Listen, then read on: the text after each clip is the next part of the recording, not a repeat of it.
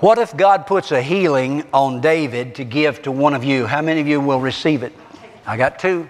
Slowly the hands are coming up, David, so your popularity is increasing. Don't let it go to your head. Jesus will take it away. Difficult walk, isn't it? Got to be humble but bold. Boldly humble. Power of those who seek conformity is very strong. Persecution methods can be strong, controlling, and painful. The book of Acts tells of beatings, floggings, and stonings. Economic pressure was also sometimes applied, along with social ostracism. The pressures to conform are still great. Jesus' call, his call is still strong. It is still, you need to be strong and resist that pressure to conform to their standards. The NIV reads like an outline of discipleship. He called the whole crowd, not just the disciples, he called the whole crowd to him. Jesus was constantly winnowing the crowd. He was constantly issuing stern warnings, deep, tough teachings. See, this is why I'm so frustrated with the seeker sensitive stuff.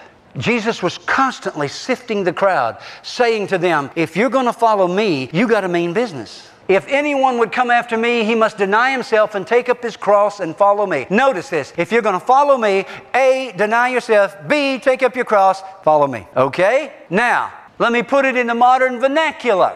If any of you are going to follow Jesus, you must first allow yourself to be shackled and hauled off to prison. Any takers? Proposal. Here it is. If anyone would come after me, Jesus said, the prerequisite is before you say yes, I'll follow you, you must deny yourself, take up your cross, what does this mean? Project Follow Me. It's a lifetime project, by the way. For whoever wants to save his life will lose it. Whoever loses his life for me and for the Gospels will save it.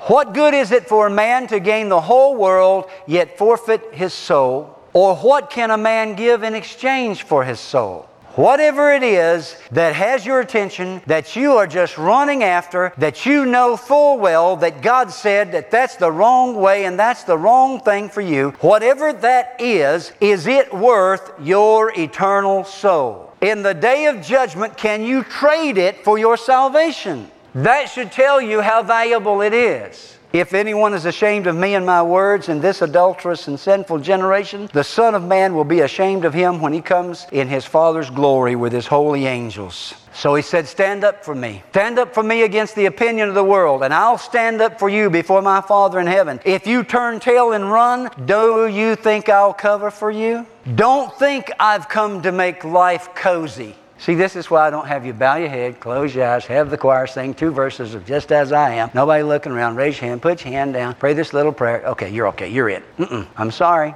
You can get into a lot of places like that. But Jesus said, Follow me. Where I go, you go. What I endure, you endure. What I do, you do. That's following me.